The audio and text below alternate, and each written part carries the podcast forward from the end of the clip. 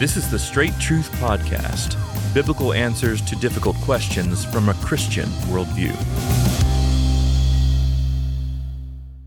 All right, Pastor, I've heard um, some good conversations of conversion stories of people that came to faith first by making friends with other Christians, Christians who befriended them and and and also took the opportunity to evangelize them, and uh, and that's always had an impact on me and uh, especially when I think about my own neighbors and, and people in my um, in my community, of how best to evangelize someone or even just make friendships with someone who's from a in an, another religion entirely. Not just talking about somebody who grew up in the religious South, who uh, who yeah. has a kind of form of what they call Christianity, and uh, that kind of know the verbiage and um, and the way of life, but somebody who's who's from a, a completely other religion, or maybe that is so secular and so say left-minded that that anything Christian related is just complete completely disgusting to them in their view. So my question is this, you know, how can Christians effectively navigate and even nurture some of those relationships with individuals from different faiths while maintaining of course their own beliefs but a desire to evangelize them? Yeah. Let me answer that if I could just just uh, out of my own life because I've had relationships like that with people over the years and, and so you know how did I think about that? How did I kind of navigate that and few thoughts. One, there's nothing in our lives that isn't dedicated to Christ. And that includes our Christian friendships. Mm-hmm. So, our marriage, Christ is first. Raising our children, Christ is first. Christian friendships, Christ is first. So, as I have this relationship with a person who doesn't know Jesus and belongs to an entirely, not, not even a professing Christian, right? An entirely different faith,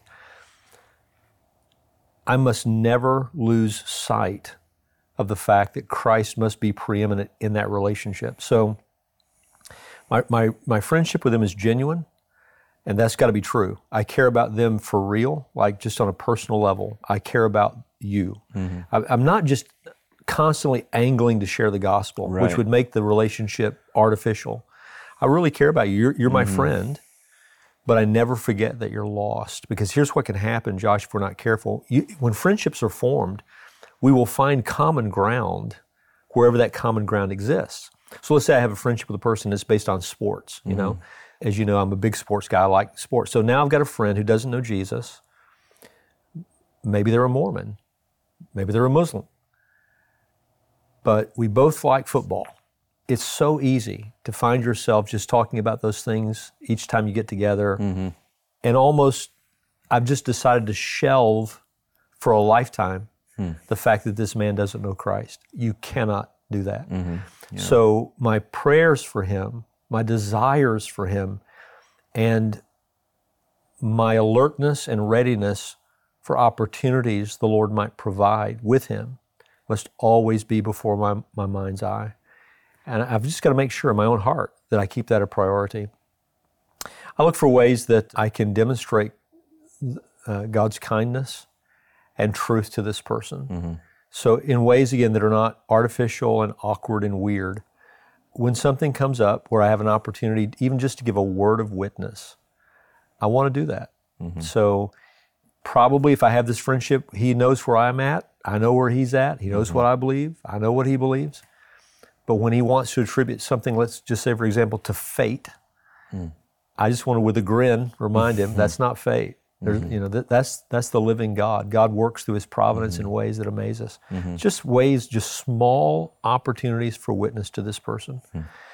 and love. I, I, think sort of overarchingly addresses everything I'm talking about. You love you love these people. You must mm-hmm. genuinely love them. I think this is what's most surprising to people who don't know Christ is the love they meet with in Christian people. Hmm. I, I think it's it's it, it tears down defenses in ways that intellectual jousting will never do. We tend to think that the most powerful influence we're going to have is in the realm of intellectual arguments, when the most powerful influence we have is Christ likeness. Hmm. I'm not diminishing. I'm not, I'm not, as you know, we're not among those who say witness without words. There is no mm-hmm. witness ultimately without words. Mm-hmm. Mm-hmm. But what I'm saying is the open door for those words, for the truth of the gospel, will often be the way you've loved this person. Hmm. And now they begin to have questions. You know, God providentially introduces circumstances that bring these people to points of crisis and they're looking for answers and they know my they know their friend who happens to, Yeah. to have gone through things that they've witnessed and yet there's a peace and a joy and a stability in their lives that they don't have and now they begin to look to you for for hmm. for, for conversation and hmm. answers about those things hmm. And I guess in all that you what you said, you're also encouraging Christians to be patient because you never know when those opportunities might come or when the Lord might open those doors. It's not going to be every single time, or it's not going to be just today. It might be a year from now. That's exactly right. Yeah. Yeah. And, and if we're called to separate our, we need to remember this. We're called to separate ourselves from relationships.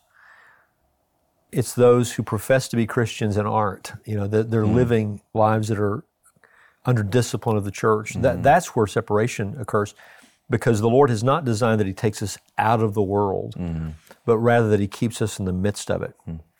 So we're not called to live lives of isolation, which is why I delight in friendships like those you're describing. I delight to be around people who don't know Christ Yeah. because it gives me an opportunity to share uh, my Lord with them. Yep, yep. And that's good. I was going to ask you that question too, because in a previous podcast, I asked you um, about an individual who had claimed to know the Lord for a long time and now has veered off course.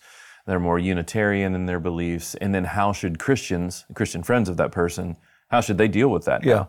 And you gave one response to that, which is different than what you're saying now. These, Right. This is a person who's never known the Lord, and even is from a different religion. You mentioned Mormonism or, or Islam or something like that. And so, how should Christians deal with that person? What you're saying, I love this too, is exercise patience, be faithful, be their friend, but look for those opportunities Absolutely. to evangelize. Yep. Yeah, that's good and helpful. All right, thank you. Thank you.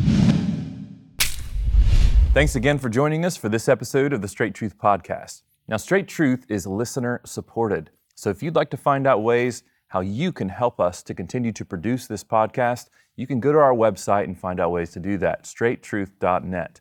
At that website, you'll also find links to all of our previous episodes and our social media channels, so be sure to check it out.